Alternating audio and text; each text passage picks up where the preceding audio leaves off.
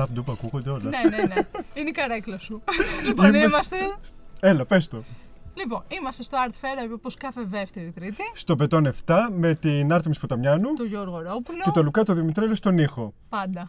Είμαστε μια εβδομάδα σχεδόν και κάτι ε, πριν από την Άρτα Αθήνα. Ένα γεγονός που είναι σημαντικό και για την εκπομπή για και τον για εαυτό το. σου μίλα. Εγώ είμαι ήδη στην Άρτα Φίλου ουσιαστικά, αλλά τέλος πάντων. Η αλήθεια είναι ότι εγώ θα μπω. Όχι, ας μιλήσουμε πρώτα για σένα, Άρτεμις. Ναι. Θες να μας πεις φέτος τι θα κάνεις στην Άρτα Αθήνα. Αυτό που κάνω πάντα. Το Και το platform κάνεις με pro- επιτυχία ναι. κιόλας, Το όχι να- platform project για άλλη μια χρονιά, τέταρτη συνεχόμενη.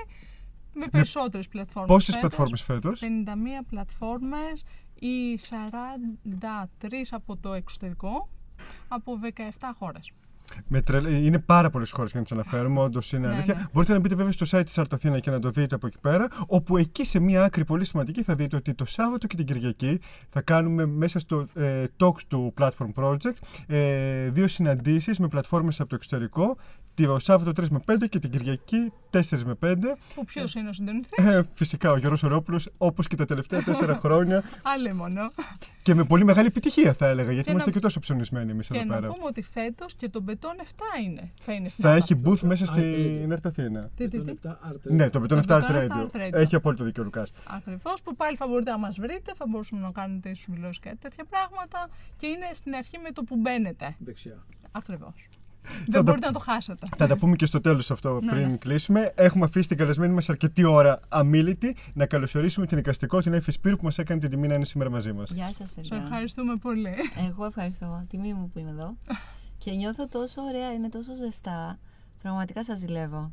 Θα έρχομαι εδώ να σας παρακολουθώ, δεν χρειάζεται να μιλάω, αλλά Θα είναι χαρά μας και να άρχισε και να μιλάς και να κάνεις ό,τι θέλεις. Εδώ πέρα είμαστε ανοιχτός σταθμό όπως βλέπεις. Όποιος θέλει μπαίνει, όποιος θέλει βγαίνει. ναι, είμαστε χαλερά.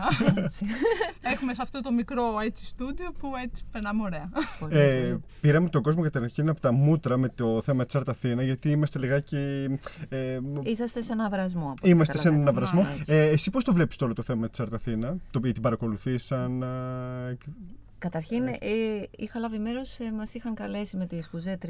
Μμμ. η Α το Artemis, οποίο αργότερα θα πω και ένα συμβάν που μου είχε συμβεί. Αλλά για πες. Εκείνη τη χρονιά; Ναι, ναι, ναι. ναι, Α, ναι. ωραία. Ναι. Ήταν πολύ ωραία εμπειρία. Μμμ. Πραγματικά. Απλά ένιωθα ότι ο κάτω κόσμος με τον πάνω ήταν εντελώς διαφορετικός έτσι όπως είναι και αν το δούμε στην πραγματικότητα. Ένιωθα δηλαδή ότι υπήρχε μια ζωντάνια, μια δυναμική στο πάνω μέρος με, τις, με τα νέα παιδιά να δείχνουν αυτό που νιώθουν, να, να προσπαθούν τέλος πάντων να σχολιάσουν την πραγματικότητα και το τι ζουνε και όλες τις στιγμές τέλος πάντων που μπορεί κανείς να έχει ε, γύρω του να τις μεταφέρει ποιητικά ε, με έναν τρόπο εικαστικό ε, και κάτω έβλεπα μια ησυχία, έβλεπα μια αμηχανία ένιωθα εντάξει Ήταν και η πρώτη χρονιά τότε που συνυπήρξαν καλεροί με πλατφόρμες. Μμ. Θα έλεγα κιόλας ότι πρέπει να ήταν δύσκολη η μετάβαση. Ήτανε, Τώρα- ναι. αλλά νιώ- νιώθω ότι, ξέρεις, κάθε φορά που γίνεται ένα μικρό βήμα, με ένα μικρό λιθαράκι να μπαίνει, αρχίζουν τα πράγματα και σιγά σιγά αναπτύσσονται. Δηλαδή, άρχισαν οι καλεροί και το είδαν αλλιώς. Δεν ήταν ότι είμαστε ανταγωνιστέ. Είμαστε άνθρωποι που είμαστε κομμάτι τους ούτως ή άλλως, δηλαδή Μμμ. μέσα στο χώρο της τέχνης. Όλοι προσπαθούμε για το ίδιο πράγμα και είναι εντελώς διαφορετικές γλώσσες, να το πω έτσι. ε, Που Νομίζω- συνυπάρχουν στον ίδιο χώρο, έτσι. Σίγουρα. Ναι. Και αυτή ήταν η μεγάλη επιτυχία από εκείνη τη χρονιά. Το ότι πλέον υπάρχουν όλες οι εκδοχές της Μμ. τέχνης των εικαστικών. Αυτό ακριβώς. Απλά να πω για τον κόσμο που πιθανόν μας ακούει και δεν ξέρει ακριβώς τι είναι αυτό για το οποίο μιλάμε, ότι στον κάτω χώρο του σταδίου του Τακβοντό εκθέτουν οι γκαλερί, οι οποίες είναι και εμπορικές επιχειρήσεις άλλωστε και έρχονται να δείξουν τη δουλειά τους. Και στο πάνω κομμάτι που επιμελείται και Άρτεμις είναι η πιο σύγχρονη, η πιο, η, η Είναι ο πιο πρωτοποριακή, εναλλακτικός πιο χώρος. εναλλακτική μάλλον. Οι Αυτή είναι η ομάδες πιο σύγχρονη. ναι. καλλιτεχνών. Ε, οπότε και γι' αυτό υπάρχει και αυτή η διαφοροποίηση. Για να μην μιλάμε για πράγματα που πιθανόν κάποιος δεν το καταλαβαίνει. Και εγώ Μου τώρα θα επιτρέπετε, δώσω ναι. ένα συμβάν. που Για είχε πες το, συμβεί πες τότε. το από τώρα, γιατί ναι, δεν ναι, ναι, ναι, κρατιέσαι, ναι, ό,τι ήταν σε πολύ... βλέπω. Ναι, δεν κρατιέμαι πραγματικά. Λοιπόν, τότε με είχε πάρει μια δημοσιογράφος τηλέφωνο ε, και μου είχε πει ε, θα πάρουμε μια συνέντευξη και έχουμε μάθει πως υπάρχει μια εικαστικός μοντέλο. Μμμ. Α, Ναι. μάλιστα. Και αν μπορείτε να μας δώσετε το τηλέφωνο του και Εγώ τα δεν λοιπά. το ήξερα αυτό. Ναι, ναι, ναι. λοιπόν, οπότε είχα δώσει τα στοιχεία τότε σκουζέ εταιρεία για να επικοινωνήσουν μαζί σου κτλ. Μμ. Με παίρνει μετά από δύο μέρες τηλέφωνο και μου λέει: Υπάρχουν και άλλες εικαστικοί μοντέλοι. Έπρεπε να. λέω, ναι. Ε, Έψαχνε μια είδηση και ήθελα να είναι πολύ μεγάλη. Τώρα έχουμε στο φούρνο δύο-τρεις, τις ετοιμάζουμε να βγουν. Πάμε λιγάκι στα πιο. στο λόγο για τον οποίο ήρθε σήμερα εδώ πέρα. Ε, Όπως ξέρουν οι ακροατές μας, εμείς πάντοτε τον καλεσμένο μας το αντιμετωπίζουμε σαν ολότητα, έτσι ώστε να βγάλουμε ένα τελικό πορτρέτο για αυτόν, αν μπορούμε. Θέλουμε να μας πεις λιγάκι πώς ξεκίνησε αυτό το πράγμα. Δηλαδή, είναι μια βασική ερώτηση. Πώς σου ήρθε να ασχοληθείς με τα εικαστικά, και αν χαίρεσαι για αυτή την απόφαση. Κοίτα, θυμάμαι από πολύ μικρή το, το χέρι μου να κρατάει ένα μολύβι και να σκιτσάρει ό,τι βλέπει μπροστά του. Μμμ. Αυτή ήταν η μεγάλη μου αγάπη για τη ζωγραφική. Για, ε, εντάξει, διάβαζα και πολύ. Ε, ε, μεγάλωσα σε μια πολύ μικρή κοινωνία, σε ένα χωριό που δεν, υπήρχε, δεν υπήρχαν ερεθίσματα. Μμμ. Ε, ήταν ένας ήλιος φωτεινός, αλλά μια σκοτεινή περίεργη ατμόσφαιρα κρυφή για ένα παιδί που ήταν ευαίσθητο, που θα ήθελε να ταξιδέψει, που θα ήθελε να δει άλλα πράγματα στη ζωή του. Πού ήταν αυτό το χωριό, το φωτεινό αλλά κρυφό; Ε, ή- είναι στην επαρχία Λευκοσία στην Μμμ, Κύπρο. μμμ, μμμ. Ε, εκεί λοιπόν έμεινα μέχρι τα 17 μου και μετά μου δόθηκε ευκαιρία να ταξιδέψω πολύ, μια που αναφέραμε και τη μόδα. Ε, να πάω στην Αμερική, το πρώτο μου μεγάλο ταξίδι ήταν στο Las Vegas το ε, 1995 και εκεί να δω τα πράγματα αλλιώς. Δηλαδή έφυγα από το φωτεινό καυτό ήλιο της Κύπρου, έτσι όπως τον ζούσα τα καλοκαίρια, με μια απίστευτη ησυχία που δεν υπήρχε τίποτα να σου δώσει πέρα από τη φαντασία σου Μμμ. και βρέθηκα στην άλλη άκρη του κόσμου. Όπου γινόντουσαν τα πάντα, Ε, Όπου προφανώς. γινόντουσαν τα πάντα και η πόλη του φωτός, αλλά ενός φωτός άλλου φωτός. Μμμ, μμμ. Ε, από εκεί λοιπόν μου δόθηκε ευκαιρία να ταξιδέψω πάρα πολύ στον κόσμο για τουλάχιστον μια γεμάτη δεκαετία. Θα Οπότε- έρθουμε σε αυτό, θα έρθουμε σε αυτό. Να, να. ναι, ναι. Να μην Εκεί σε- που ήθελα να, Ναι, να να, καταλήξεις. καταλήξω ήταν ότι ησύχασα αυτή μου την επιθυμία για το να γίνω ζωγράφος ή εικαστικός ε, έτσι, σ- ε, στην α- ανοιχτή του έννοια ε, μ, και ταξίδεψα πολύ. Μμμ. Γνώρισα κόσμο, έζησα ε, τρελές εμπειρίες μέσα από αυτό όπου κάποια στιγμή μέσα σε όλο αυτό το, το- τη ζάλη ας πούμε θα την έλεγα που έζησα μέσα στη μόδα έχασα εμένα και έπρεπε να με ξαναβρω και έπρεπε να κάνω μια παύση να νιώσω αυτό το μεγάλο κενό που βοηθάει καμιά φορά να επαναπροσδιοριστείς, να επανεξεταστείς κτλ. Και, Και να τέχνη δω- απάντησε. Ναι, εκεί ήθελα να καταλήξω. Ε, μου πήρε ένα πολύ μεγάλο διάστημα, δηλαδή έκανα μια παύση πολύ δυνατή και μετά συνειδητά με ό,τι είχα μαζέψει και από οικονομικούς πόρους και τα λοιπά, αποφάσισα να δώσω κανονικά όπως όλα τα παιδιά ε, πανελλήνιες. Πώς ήταν αυτή η μετάβαση μεταξύ, τέχνη, με- μεταξύ modeling και στην τέχνη, Υπήρχαν ομοιότητες ή υπήρχαν διαφορές; Κοίτα, στην αρχή έβλεπα μεγάλες διαφορές και μ, το μόνο που με στεναχωρούσε ήταν η αντιμετώπιση που έβρισκα από τον περίγυρό μου, τον οικαστικό πια, ε, γιατί όντως φαινόταν εκ πρώτης όψεως ότι ο- αυτοί οι δύο κόσμοι είναι εντελώς εκ, εκ, εκ διαμέτρου αντίθετοι.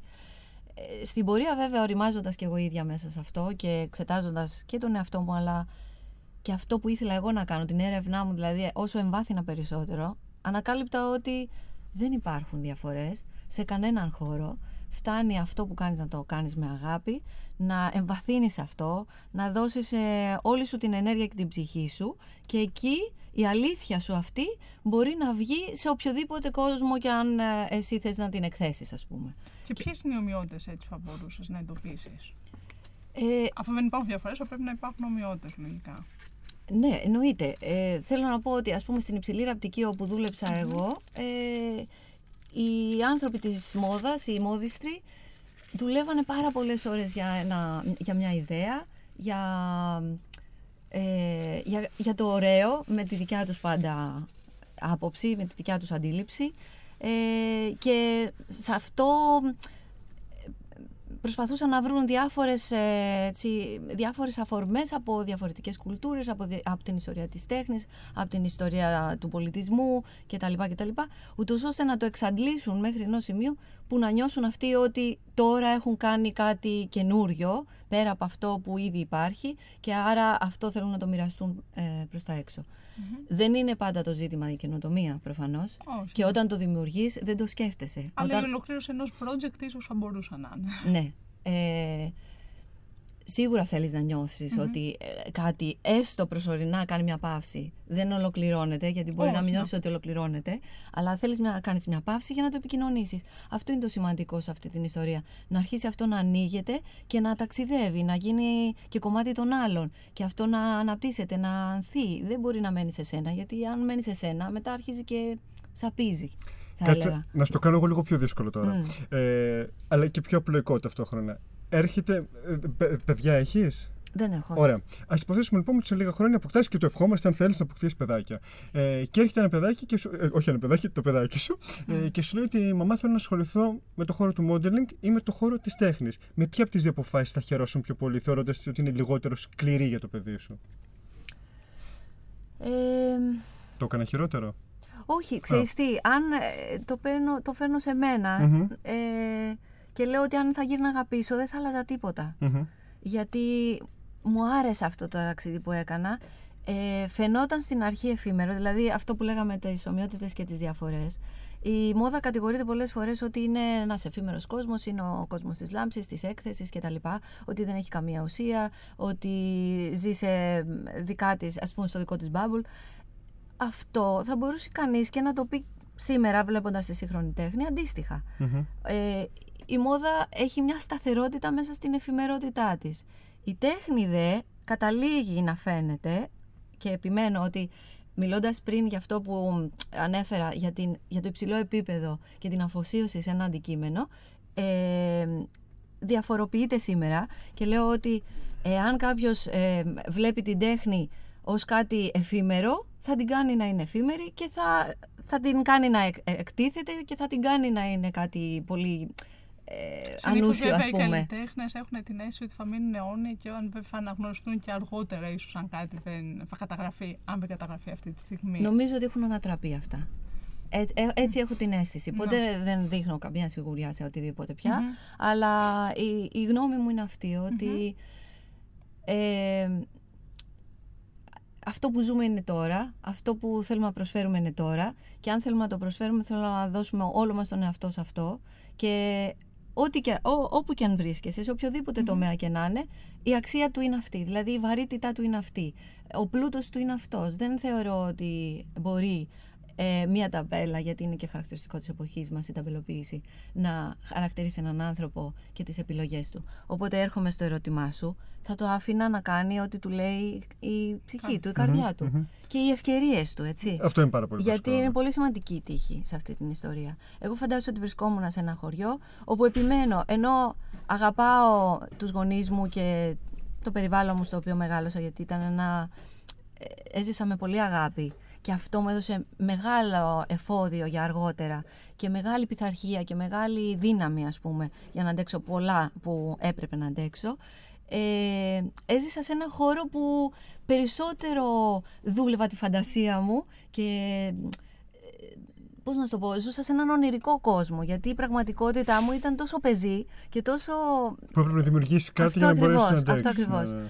μου δόθηκε λοιπόν αυτή η ευκαιρία και άνοι- άνοιξα Μμμ. εγώ η ίδια μπροστά στον κόσμο και ο κόσμος σε μένα. Ήρθε ο κόσμος σε μένα, μπήκε σε μένα. Οπότε θα ευχόμουν αυτό στο παιδί μου. Ό,τι και να ήταν αυτό, δεν θα με διέφερε να διακρίνω Μμμ. τους χώρους. Και Εγώ νομίζω- θα πάρω ναι, ναι. ένα. Α, Όχι, όχι, ναι, ναι. Εγώ θα πάρω αφορμή από το προηγούμενο σχόλιο που έλεγες για τις ταμπέλες Μμ. και θα ήθελα να ρωτήσω αν υπήρξε κάποια στιγμή που ένιωσες αφισβήτηση ή καχυποψία στον χώρο της τέχνης ακριβώς λόγω του modeling. Ε, Γιατί ξέρω, πολλές ασχολείσαι με το φορές. μα- Μμμ. Κυρίως στην αρχή. Γιατί όταν είσαι στην αρχή δεν έχεις δείξει δείγματα δουλειάς, δεν έχεις δει- δείξει δείγματα, ε, πώς να το πω, ε, δεν έχεις βάλει τη θέση σου, δεν έχεις βάλει το λιθαράκι σου όπως έλεγα και πριν. Το οποίο σιγά σιγά χτίζεις και δείχνεις αν, έχει, αν έχεις μια συνέπεια σε αυτό, αν έχεις μια αγάπη σε αυτό, αν δίνεις εσένα σε αυτό ή απλά ήταν μια ιδέα για να υπάρξεις κάπως. Έτσι. Μμμ. Ε, υπήρξε αυτό, αλλά ξέρεις με έχει μάθει η ζωή να υπομένω και να περιμένω τους άλλους, να τους αφήνω το περιθώριο, να τους αφήνω ένα, έτσι ένα, Δεύτερη μια ευκαιρία. ανάσα. Να. Ναι, πάρτε την ανάσα σας, εγώ είμαι εκεί ακόμα, θα περιμένω και θα φτάσει η ώρα. Και έφτασε η ώρα πολλές φορές και, και χαίρομαι, αυτό με συγκινεί πολύ. Γιατί τους βλέπω στα μάτια και νιώθω τη μεγάλη διαφορά από το πριν στο σήμερα. Είναι και πιο ουσιαστική αποδοχή όταν γίνεται προφανώς Εννοείται, αυτό. εννοείται. Και, και μετά δημιουργείται αυτός ο διάλογος που αποζητούσα από την τέχνη. Το κομμάτι ε, έφη και modeling το αφήνουμε προς το παρόν και θα το αφήσουμε ίσως και για την πορεία της συζήτησης, γιατί πια έχει αλλάξει Ναι, ναι, ο προσανατολισμός σου. Μας είπες στην αρχή ότι κατάγεσαι από την Κύπρο. Θα θέλαμε να μας πεις, γιατί δεν, ή δεν το έχω καταλάβει, δεν μας έχει τύχει. Ε, Παρακολουθείς την εικαστική σκηνή της Κύπρου, υπάρχει εικαστική σκηνή της Κύπρου και υπάρχει διάβλος επικοινωνίας με την ελληνική εικαστική σκηνή, ή δεν υπάρχει κανένας τέτοιος; Υπάρχει και μάλιστα μια ανερχόμενη θα έλεγα ε, ομάδα ανθρώπων, νέων ανθρώπων που έχουν ε, τύχει να σπουδάσουν στο εξωτερικό και να γυρίσουν στο νησί και να δημιουργήσουν artist platforms ή να δημιουργήσουν ε, χώρους ας πούμε ανεξάρτητους που μπορούν να εκθέτουν έργα, να καλούν κόσμο κτλ. κτλ. Παρακολουθώ όσο μπορώ. Ε, είμαι μέλος μιας ε, οργάνωσης, ε, της επίσημης εικαστικής οργάνωσης ε, που λέγεται Φυτόριο. Ε, Η Α, οποία τι είναι, κάνει; ανε, είναι ανεξάρτητη, ένα, ένας α- ανεξάρτητος φορέας, ένα σωματείο ουσιαστικά, όπου οργανώνει εκθέσεις, ε, διεκδικεί κάποια δικαιώματα που αφορούν το ρόλο του οικαστικού ε, νομικά και όχι μόνο. Ε, προσπαθεί να δημιουργήσει ένα διάβλο επικοινωνίας με το εξωτερικό, με ανθρώπους της τέχνης, με φιλότεχνους. Έτσι δημιουργεί, ε, είναι ένας πυρήνας ας πούμε και είναι σε ένα, ένα εξαιρετικό κτίριο στον Εθνικό Κύπρο της Λευκοσίας. Ε, του ζηλεύω λίγο να σου πω την αλήθεια και λυπάμαι είναι κάποιες εκεί. φορές που δεν είμαι εκεί γιατί κάνουν πολύ ωραίες συναντήσεις, πολύ ωραίους διαλόγους και προσπαθούν ε, να, να δημιουργήσουν ένα άνοιγμα στον κόσμο δηλαδή να τον προσκαλέσουν, να συνομιλήσουν μαζί του κάνουν παρουσιάσεις ε, ε, έργων καλλιτεχνών των ιδίων των καλλιτεχνών να είναι εκεί και να συνομιλούν μαζί τους ε, πολύ ωραία πράγματα αλλά πέρα από αυτό, έξω από αυτό υπάρχει μια έτσι ανερχόμενη όπως είπα σκηνή Ωραία. Εγώ λέω να κάνουμε ένα διάλειμμα, να δώσουμε και μια λάστη στην καλεσμένη μας. Εννοείται ότι τα τραγούδια τη. Εγώ θα ρωτήσω όμως πού το αφιερώνει το τραγούδι. Πολύ καλή ερώτηση, συναδέλφισσα. Πού μας αφιέρωνε τα τραγούδια που μας έχεις φέρει σήμερα; ε, Σε βλέπω να δυσκολεύεσαι και δεν μου αρέσει αυτό. σε εσάς. Σε ευχαριστούμε πάρα Ευχαριστούμε πολύ. πολύ.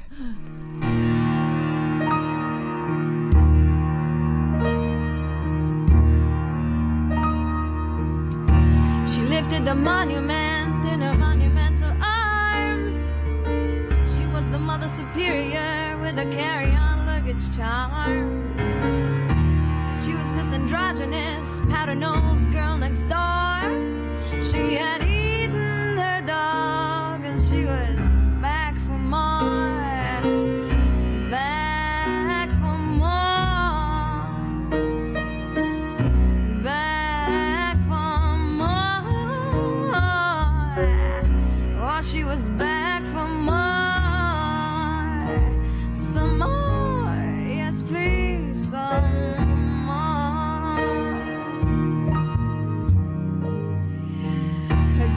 teacher thought himself a sweat sock demigod, and her geraniums thought themselves an alien pod. Her front porch gave way beneath her classified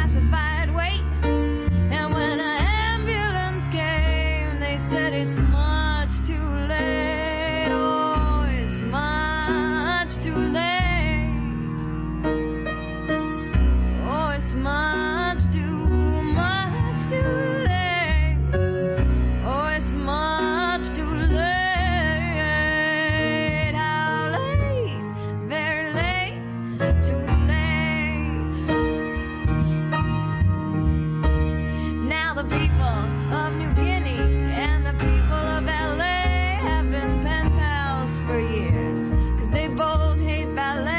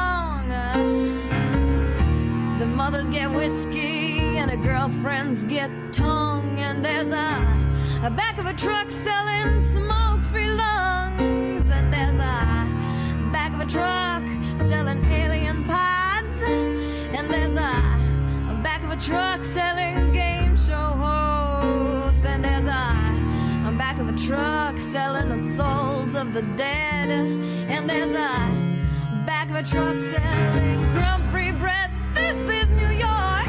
Now there's a back of a truck selling car selling roadway maps. And there are roadway maps selling the back of a head. Hey, how much for that back of a head, man? Hey, wait a minute. Hey, wait a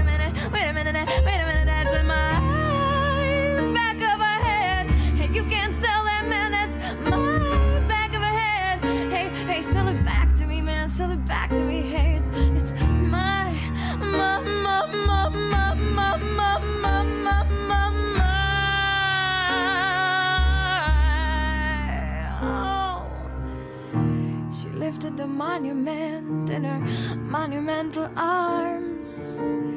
She was the mother superior with her carry-on luggage charms. She was this androgynous, powder-nosed girl next door. She had eaten her dog, and she was back for more. She had eaten her dog, D-O-W-G.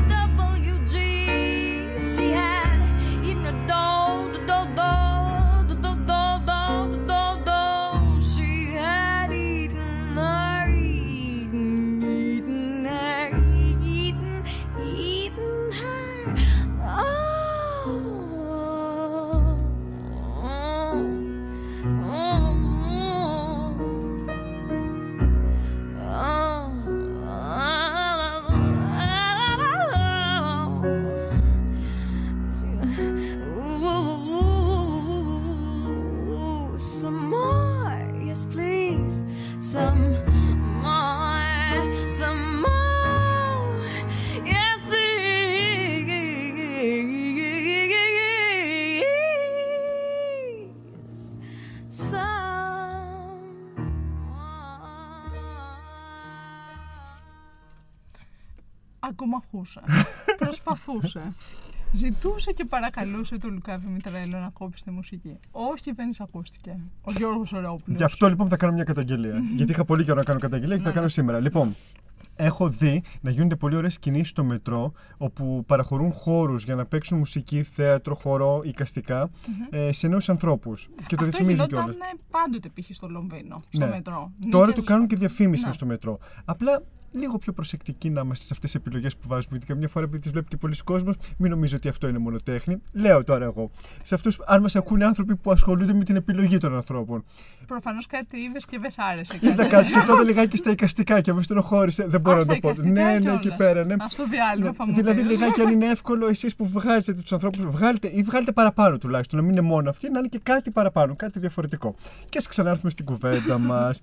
Είμαστε εδώ πέρα λοιπόν με την Εφη Σπύρου και μιλάγαμε για την πορεία της. Έχουμε αφήσει το παρελθόν και έχουμε μπει λιγάκι στο παρόν. Στο παρόν και Συναδέλφισσα. εδώ πέρα. Πόσο περιέγραφε το εικαστικό σου έργο με δύο λόγια. Τι σου λέω τώρα, ε; Αν υπάρχουν κάποιοι βασικοί άξονες και κάποιος ο οποίος δεν ξέρει καθόλου τη δουλειά σου, πόσο περιέγραφε, ποια είναι η θέση σου απέναντι σε αυτή;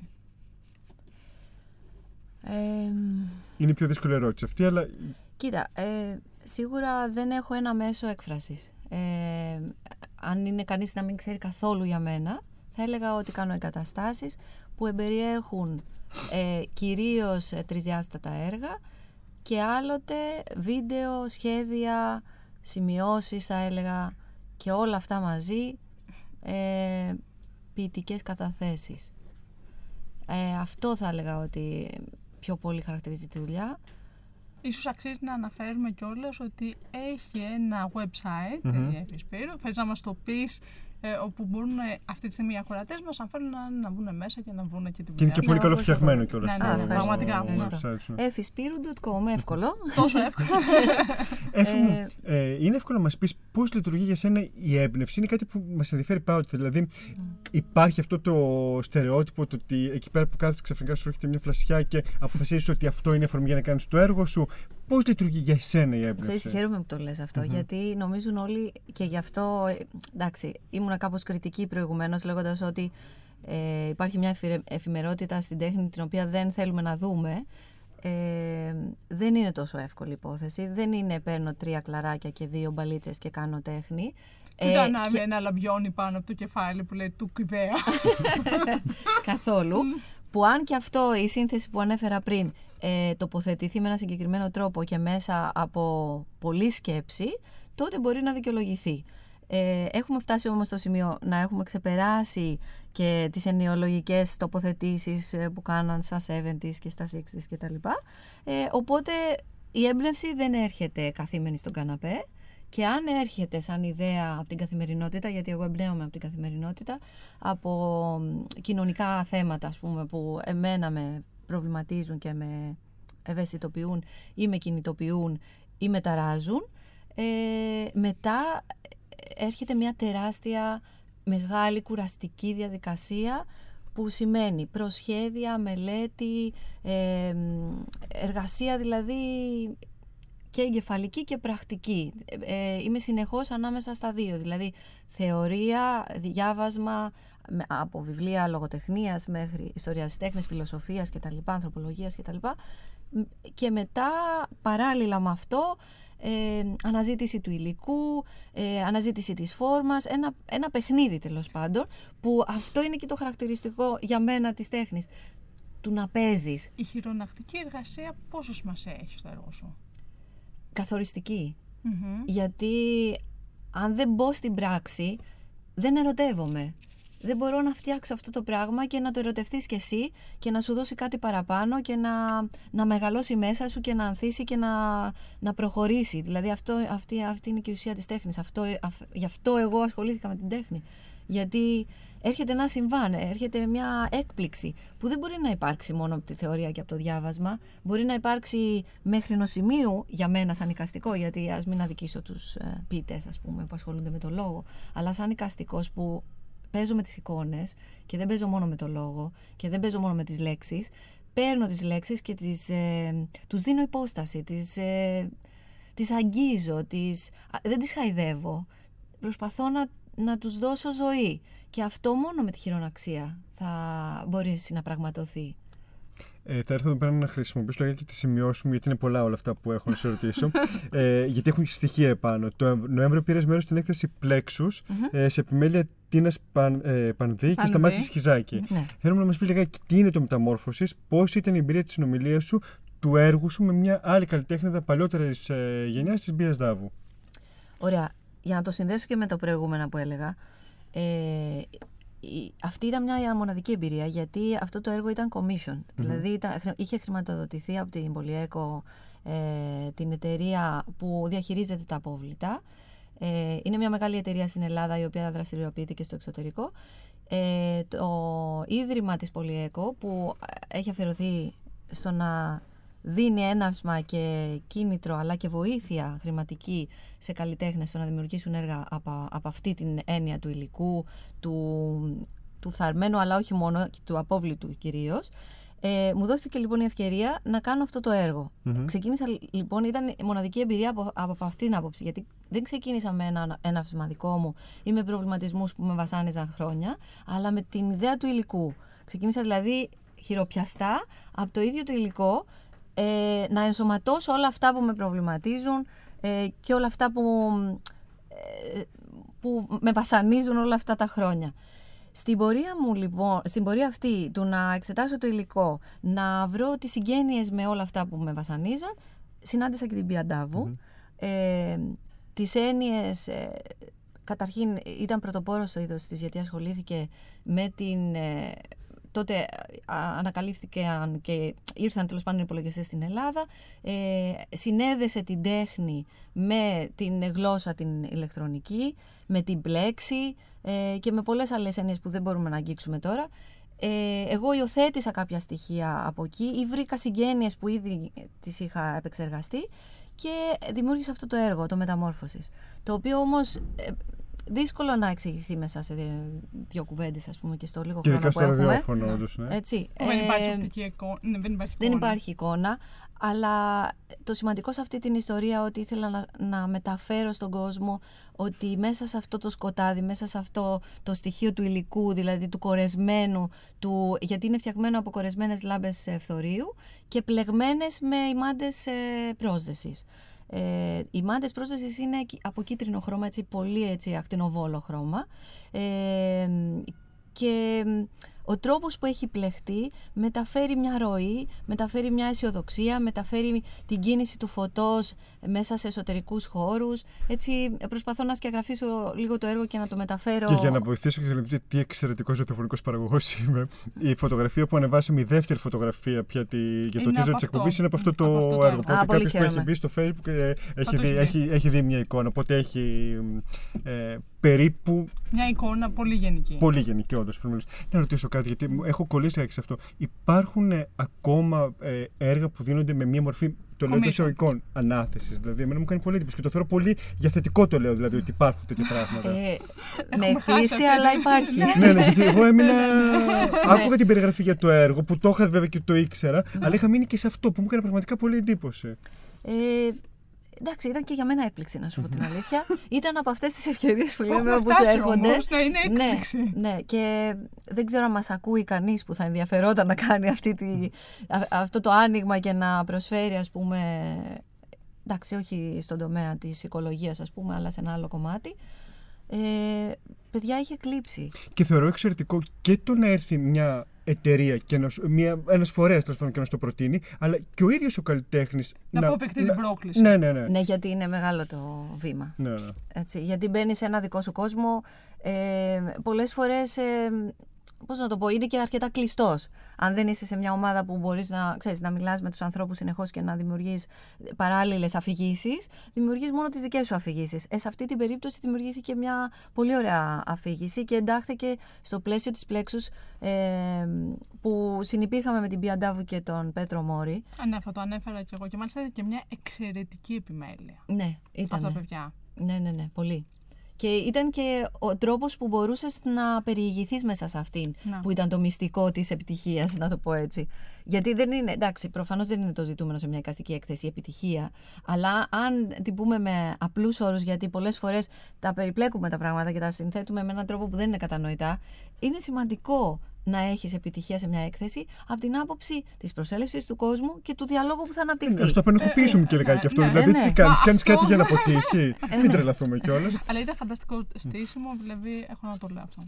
Θες να έρθουμε και στο Λοιπόν. παρόν λιγάκι; Θα έρθω στο παρόν και μάλιστα ότι συμμετέχεις τώρα σε μια ομαδική έκθεση στο ΙΣΕΤ που λέγεται Απαξία, Αξία, Υπεραξία μεταξύ έργου και τεχνη Σε επιμέλεια της αγαπημένης μου Χάρης Χανελοπούλου. Συγγνώμη, έβαλε το αγαπημένο μου, αλλά Ε, Είναι και, κα- ή έχει υπάρξει και καλεσμένη σε αυτό το Ναι, ναι, ναι. στούντιο και για πολλούς λόγου άλλους είναι αγαπημένη. και η οποία είναι μέχρι 25 ιουνιου Τι παρουσιάζει εκεί πέρα; Παρουσιάζω ένα τρίπτυχο έργο, ε, photo performance θα την έλεγα εγώ, γιατί δεν, ε, δεν έχω κάνει ζωντανή την performance, αλλά την έχω κάνει σε στούντιο, την έχω βιντεογραφήσει και την έχω φωτογραφίσει. Οι φωτογραφίες είναι της Δέσποινας Σπύρου και αν ρωτήσει κανείς δεν έχουμε καμία απολύτως σχέση, είναι μια εξαιρετική φωτογράφος. Εγώ ήμουν Ε, σίγουρος ότι υπήρχε μια εικόνα. Καμία όμως. πολύ Και καλό που ευτυχώ το κάποια στιγμή ε, μπήκα και σε αυτό το σκουλίκι, αν θέλεις, να ψάξω το μεγαλύτερο οικογενειακό δέντρο, όπως λέω. Και έχω βρει παιδιά καταπληκτικά πρόσωπα, συγγενείς σε εισαγωγικά βέβαια, που ε, έχουν μεγάλο ταλέντο. Βέβαια τη Δέσποινα δεν τη συνάντησα έτσι, την συνάντησα από άλλη ε, ας πούμε αφορμή και κάναμε αυτό το project. Είναι ένα τρίπτυχο ε, έργο, φωτογραφικό, που θα πρέπει να το δείτε, δεν μπορώ να το περιγράψω τώρα. Η ουσία του είναι ότι σα ίσα κιόλας μπορούν οι, φεα... οι ακροατές να επισκεφτούν γιατί είναι μέχρι 25 Ιουνίου. Ναι. και θα ήθελα να πω και σε αυτό ότι την επόμενη Τρίτη Ναι. γίνεται μια πολύ σημαντική μάζοξη και προσκαλούμε τους πάντες ε, να σχολιάσουμε και να, κα- να, έτσι, να προβληματιστούμε αλλά μέσα από τις ομιλίες ε, των εκλεκτών καλεσμένων για το τι είναι η καλλιτεχνική εργασία σήμερα, πώς ζουν οι καλλιτέχνες σήμερα και ποιες προοπτικές υπάρχουν για αυτούς, ε, νεότερους και παλιούς βέβαια.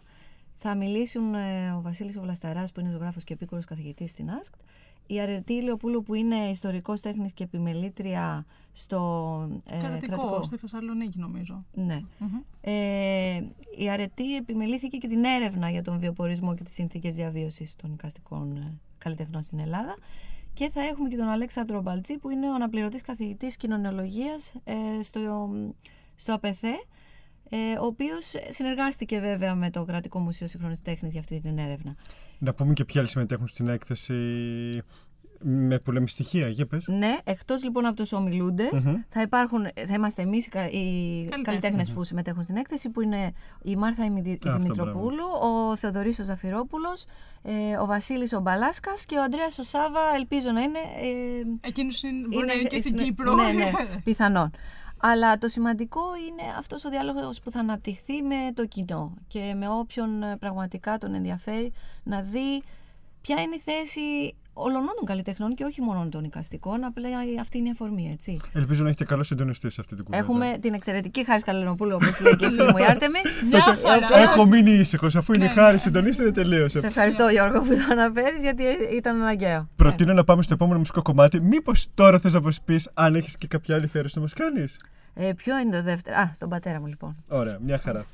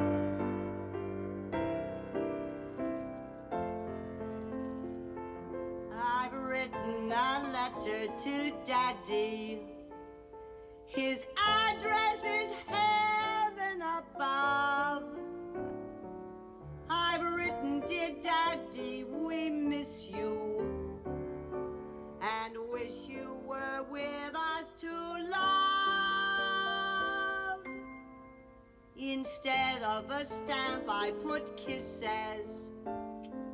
The postman says that's best to do.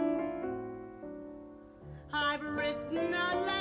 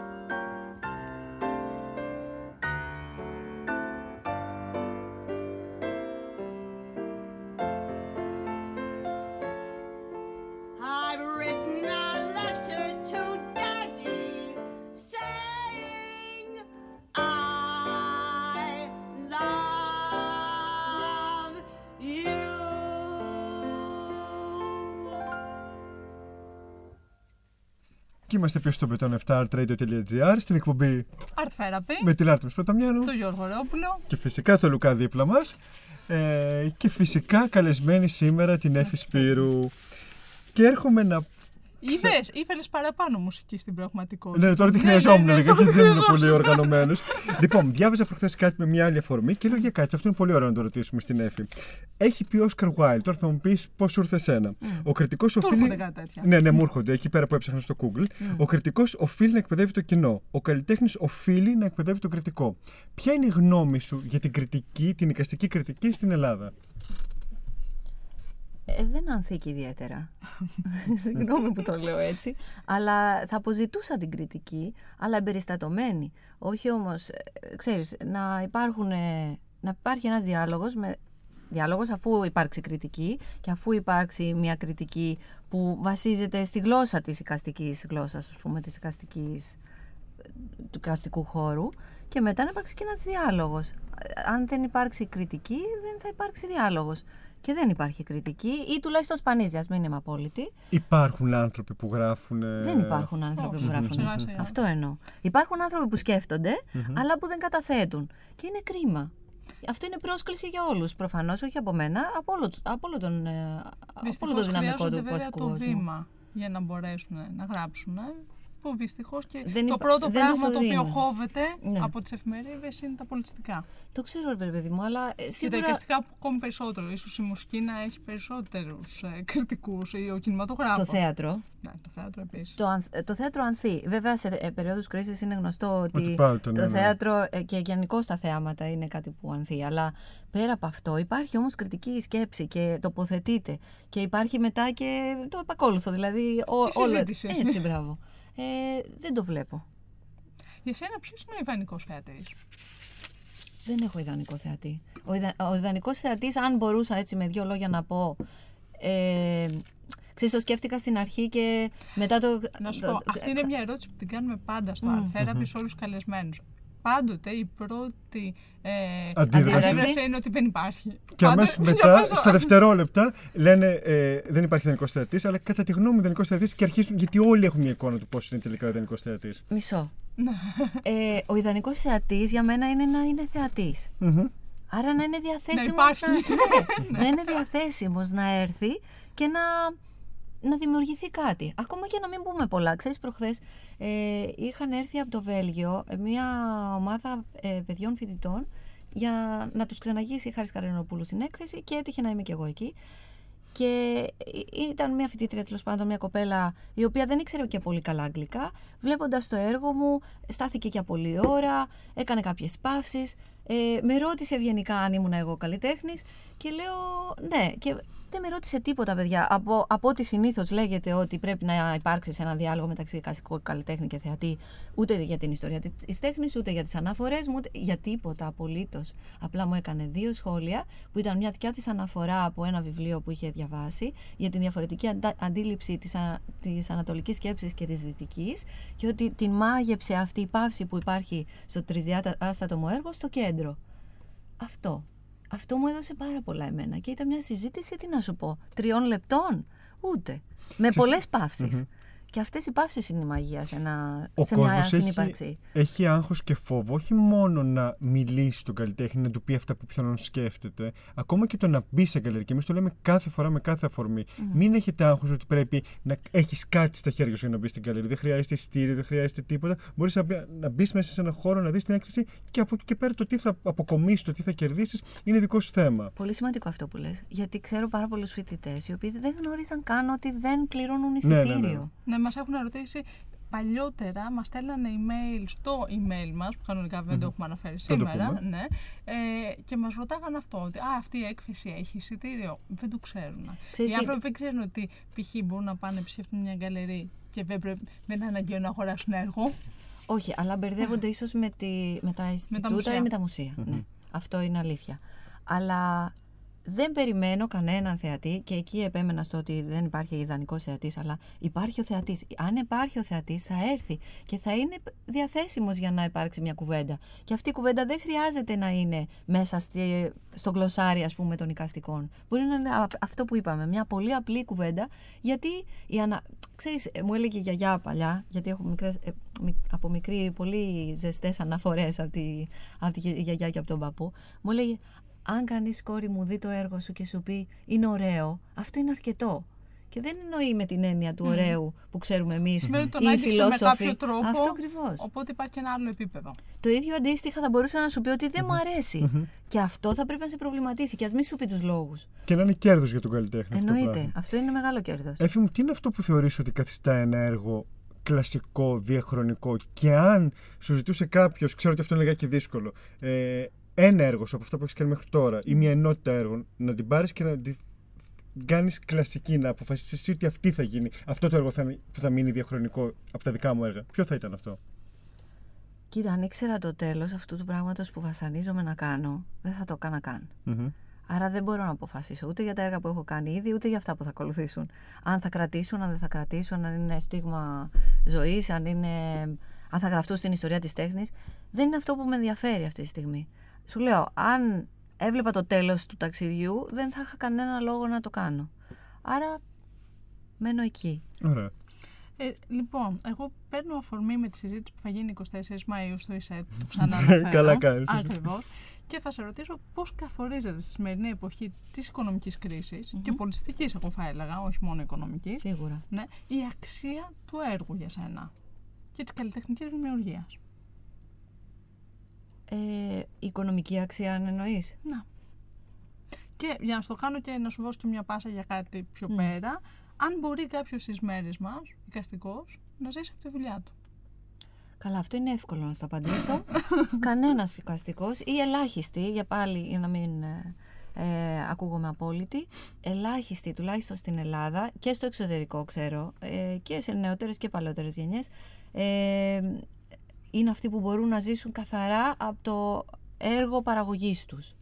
Μμμ. Εντάξει, ό,τι και να είναι αυτό. Οπότε χρειάζεται να υπάρχει κάποιο πάρεργο ίσως ή κάτι. Εννοείται, παράλληλη δραστηριότητα είναι απαραίτητο. Εκτός αν υπάρχει κάποια οποιαδήποτε οικονομική επιφάνεια έξω από το κομμάτι ας πούμε, της δραστηριότητας. Ε, τώρα για την πρώτη σου ερώτηση, βοήθησε με λίγο. Δηλαδή, πώς θεωρείς ότι σήμερα στην Ελλάδα Ποιος καθορίζει; ποιος καθορίζει την αξία των έργων. Ε, αν το δούμε ε, πραγματιστικά, οι γκαλερί το καθορίζουν. Αλλά Όταν δεν Ε, υπάρχουν πια κατ- γκαλερί ναι. κατ' ουσίαν κανένας. Ούτε ο ίδιος ο καλλιτέχνης. Δεν νομίζω ότι μπορεί να το αξιολογήσει. Οικονομικά πάντα. Τώρα πνευματικά αυτό δεν μπορεί να το αξιολογήσει σίγουρα. Ναι, ναι, ναι. Έτσι. Σίγουρα δεν. Αλλά οικονομικά δεν, δεν γνωρίζω. Ούτε εγώ ίδια δεν ξέρω. Δηλαδή, πολλές φορές βρίσκομαι σε αυτό το δίλημα όταν Οπότε είναι να πώς μπαίνεις στη διαπραγματευτώ, ας διαδικασία πούμε. Να καθορίσεις την τιμή ενός Ναι, έργου. γιατί με συγχωρείτε που επεμβαίνω, αλλά ε, πέρα από όλο αυτό το κομμάτι που συζητάμε, ακριβώς επειδή μπαίνει και στην αγορά το έργο τέχνης και, και έρχεται κάποιος άνθρωπος κάποια στιγμή και σου λέει: Θα ήθελα να το αποκτήσω αυτό το πράγμα. Εκείνη η ώρα που καταλαβαίνω ότι είναι και πολύ δύσκολη. Τι λέει ένας καλλιτέχνης; Κοίτα, ε, θα μιλήσω για μένα, δεν ξέρω για τους άλλους. Αυτό Ναι, θέλουμε, για μόνο σένα, για σένα έτσι. θέλουμε. Ναι, ναι. Ε, σίγουρα το κόστος παραγωγής για μένα είναι ένα πολύ σημαντικό κομμάτι, δυστυχώς, γιατί το έργο μου έχει πάρα πολλά έξοδα. Ε, τουλάχιστον στις, στις ε, τρισδιάστατες τους μορφές ε, και είναι πάρα πολύ χρονοβόρα, τουλάχιστον μέχρι στιγμής, η διαδικασία, δηλαδή μπορεί να δουλεύω ένα έργο ένα χρόνο. Αυτό δεν μπορώ να το Αποτιμήσεις. από το- ε, βέβαια. Αυτό είναι η βάση μου. Είναι το ε, bottom line, όπως λέμε. Από εκεί και πέρα ε, αξιολογώ λίγο τα πράγματα σε, σχέση, σε σύγκριση με άλλες τιμές που έχω δει στην αγορά, ε, σε σχέση με άλλους καλλιτέχνες. Όχι αντίστοιχης γενιάς απαραίτητα, αλλά ε, ε, είναι και αυτό ένα στοιχείο. Και Και ανάλογο βιογραφικό φαντάζομαι. ναι, ναι, προφανώς και ένστικτο, παιδιά, δεν ξερω Και με ενδιαφέρει και αυτός που θα το πάρει προφανώς. Δηλαδή, αυτός αν αγαπάει αυτό το έργο και κάτι του έχει δώσει και το δείχνει, αυτό θέλω να το δώσω. Μακάρι να μπορούσα να το δώσω και ετσι Αλλά από τη στιγμή που έχει, η παραγωγή του μου έχει κοστίσει και ψυχικά και οικονομικά και χρονικά, θα πρέπει να αξιολογηθεί με έναν τρόπο και να, να υπάρξει Καθοριστεί μια αποτίμηση. Ε, τιμή. ναι, αυτό ακριβώς. Πάμε στο τελευταίο μουσικό διάλειμμα για σήμερα και ερχόμαστε να κλείσουμε με το τέταρτο κομμάτι της εκπομπής.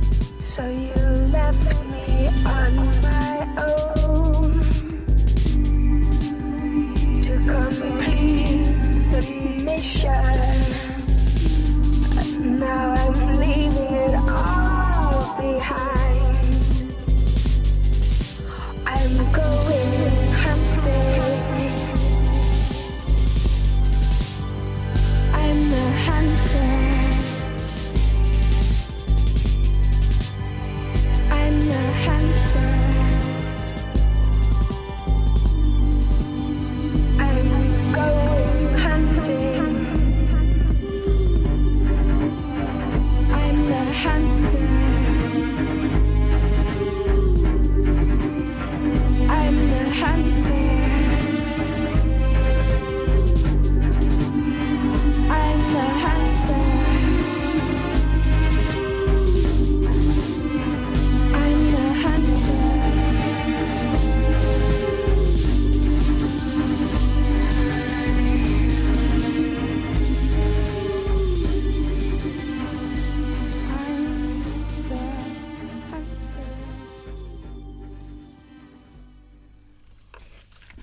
Και είμαστε στο τελευταίο μέρος του Art Therapy. Όντως το τελευταίο μέρος και θα είναι αυτή η ενότητα που λέμε λίγο ping-pong. Ερωτήσεις έτσι λιγάκι πιο. Γρήγορες, ναι, Πιο για να- γρήγορες, ναι, ναι. ναι. Χωρίς να θέλουμε να χώσουμε φυσικά την καλεσμένη μας. Μα Σε με καμία τίποτα. περίπτωση. Για να δω τι παιχνίδια ετοιμάζετε. Λοιπόν, πες μας ένα χαρακτηριστικό του χαρακτήρα σου, Μμ. ένα στοιχείο του χαρακτήρα σου, το οποίο θα επιθυμούσες να αλλάξεις ή που σε περιορίζει. Που Θεωρείς ότι σε περιορίζει. ε, δεν μου φαίνεται. Α, Αλλά υπάρχει. υπάρχει. ε, είμαι Είμαστε ντροπαλή. ευγενικοί. Δεν θέλω να είμαι ντροπαλή. Είσαι τροπελή, ε. Είμαι ντροπαλή, ναι. Ε, Πότε δε- θα το Ναι. περίμενα. ε, Και μετά από κάνω τόση τεράστιο αγώνα. έκθεση, δηλαδή έκθεση με την. ε, Ναι, αλλά η έκθεση σε καίει κάποια στιγμή και Μμμ. πρέπει να επανέλθεις στο παλιό σε αυτό. Οπότε ξύνεις, ξύνεις, ξύνεις, μέχρι να βρεις το, αυτό το τρυφερό μικρό πραγματάκι που υπήρχε τότε που ξεκίνησες. Ε, ναι, επανήλθα λίγο σε αυτό και είμαι λίγο πιο ευαίσθητη από ό,τι φανταζόμουν. Οπότε να υποθέσω ότι performance, performance ζωντανά σε κοινό, δεν ξέρω αν έχεις κάνει ποτέ, Δεν έχω κάνει, όχι. θα μπορούσες να κάνεις, θα σε ενδιαφέρει καταρχήν. Και Κοίτα, μετά θα είμαι μπο- στο, τώρα στο μετέχμιο. Είμαι 10 χρόνια περίπου στον χώρο της τέχνης από τον καιρό που έγινε αυτή η τομή, ας πούμε. Ε, και 10 χρόνια ήμουνα στη μόδα. Οπότε είμαι ακριβώς στο μέσον. Ε, τώρα άρχισα να μαλακώνουν πια τα όρια, πολύ έντονα και το performative κοτα- κομμάτι αναδύεται. Ε, σίγουρα δεν αποκλείω τίποτα. Α, δεν είναι κάτι που το απορρίπτεις όχι, αυτό; όχι. Ναι, ναι. Μα το δουλεύω και τις αδυναμίες τις δουλεύουμε. δεν μπορούμε να τις αφήσουμε εκεί στάσιμες. Αρχίζουν και αναπτύσσονται μετά επικίνδυνα. Μόνο ότι είπαμε ότι είναι λιγάκι δύσκολη η περίοδος οικονομικά, ίσως και πολύ δύσκολη. Μμ. Θεωρείς ότι υπάρχουν ευκαιρίες για νέους ανθρώπους ε, και όχι μόνο ηλικιακά να δείξουν τη δουλειά τους στο ευρύτερο κενό; Εσύ αντιμετωπίζεις δυσκολίες σε αυτό; Μεγάλες δυσκολίες αντιμετωπίζω, αλλά παραμένω ένα παιδί που όπως είπαμε πριν γεννήθηκε στο, στο, ή- στο ήσυχο και βρέθηκε στο ανήσυχο. Άρα για μένα οι ευκαιρίες κινητοποιούνται όταν εσύ βάζεις λάδι στα γρανάζια. Μμμ. Οπότε μπορεί να υπάρχουν και να είναι μειωμένες και να μην φτάνουν σε εμάς, αλλά όπως βλέπετε και εγώ και η Άρτεμις και όλοι οι καλλιτέχνες ε, ακόμα το παλεύουμε. Δηλαδή αν δεν το Προσπαθούμε. παλέψουμε Δεν δεν γίνεται. υπάρχει, όχι, δεν υπάρχει, εκεί- δεν υπάρχει ροή, δεν θα υπάρξει μετά. Δεν θα υπάρξει το μετά. Προφανώς δεν είναι, δεν είναι σίγουρα η καλύτερη εποχή στο να ζει κανείς και να περιμένει ευκαιρίες. Έχουν συρρυκνωθεί κατά πολύ. Αλλά Στο παραμένω... χέρι μας είναι να ναι, τις δημιουργήσουμε. αυτό ακριβώς. Παραμένω κι εγώ αγωνιστής όπως όλοι μας. Λοιπόν, κάτι που μ, μου φαίνεται πάρα πολύ κοινότυπο είναι αυτό που λένε ότι η κρίση γεννά ευκαιρίες και τέτοια. Και, ε, Δημιουργεί κάποιες ευκαιρίες άλλου τύπου. Ε, δηλαδή για, εντάξει. να, για περισυλλογή, για αφορμές για έργα. Αυτό ακριβώς, δημιουργεί ναι. Τέτοιου είδους αφορμές. δίνει ε, πολύ δυνατά ερεθίσματα. Από αυτήν την Μμμ. άποψη, ναι. Ε, θεωρώ ότι η- τα πιο δυνατά μου έργα κατά, τα, κατά τη δική μου κρίση είναι αυτά που γεννήθηκαν από στιγμές αδυναμίας και προσωπικής κρίσης. Ε, συναισθηματικής και άλλης. αν μπορούσε να μην ήταν και η οικονομική κρίση, θα, βολε- θα Ε, ναι, θα βοηθούσε βόλευε, λιγάκι η βέβαια μου, κατάσταση. ναι. Τότε δεν θα υπήρχαν και τα υπόλοιπα, μπορώ να σου πω, αλλά τέλος πάντων. Έχεις λάβεις μέρος και έχεις υποστηρίξει καμπάνιες με έντονο κοινωνικό ενδιαφέρον. Και για τις ε, πώς το λένε, διατροφικές διαταραχές και για τον ε, καρκίνο του στήθους και για το Τράφικινγκ trafficking. γυναικών. Ποιος πιστεύεις ότι πρέπει να είναι ο ρόλος του καλλιτέχνη στη σημερινή κοινωνία, Πρέπει να παίρνει θέση, πρέπει να βγαίνει μπροστά. να παίρνει θέση να βγαίνει μπροστά, αλλά Ξέρεις, πρόσφατα διάβαζα για τον Ελίτη ότι τον κατηγορήσαν ότι ήταν ε, κυριακάτικος ποιητής. Γιατί, δεν, ε, γιατί ήταν, ε, λέει, αστός, κατά τα δικά τους λεγόμενα, και δεν, ασχολιόταν, δεν ήταν κοινωνικός ποιητής. Ο καλλιτέχνης σήμερα πρέπει να παίρνει αφορμή και να ερεθίσματα και να προβληματίζεται από τα κοινωνικά δρόμενα και την κρίση και ό,τι άλλο τον ε, βασανίζει στη δικιά του πραγματικότητα και την ευρύτερη πραγματικότητα. Αλλά ο ρόλος του δεν είναι να γίνει δημοσιογράφος, ο ρόλος του δεν είναι να γίνει απλά ο καθρέφτης της ε, πραγματικότητας αυτής, αλλά να δώσει ένα, μια άλλη όψη στα πράγματα, να δώσει μια άνθηση στα πράγματα, να δώσει ένα άλλο βλέμμα, να δώσει ένα διέξοδο ας πούμε στον κόσμο. Αυτό θεωρώ ότι είναι η δικιά, ο δικός τους ρόλος και είναι πολύ βαρύς. Ε, η δικιά μου προσφορά που αναφέρατε πριν είναι μηδαμινής σε αυτό που λέω. Δηλαδή το βάρος που νιώθω εγώ σαν καλλιτέχνης, οικαστικός του σήμερα, στην Ελλάδα συγκεκριμένα, ε, είναι τεράστιο, είναι μεγάλη ευθύνη. Το να, να δώσεις φως στον άλλον. Να του πεις ότι δεν είναι τόσο σκοτάδι εκεί πέρα έξω.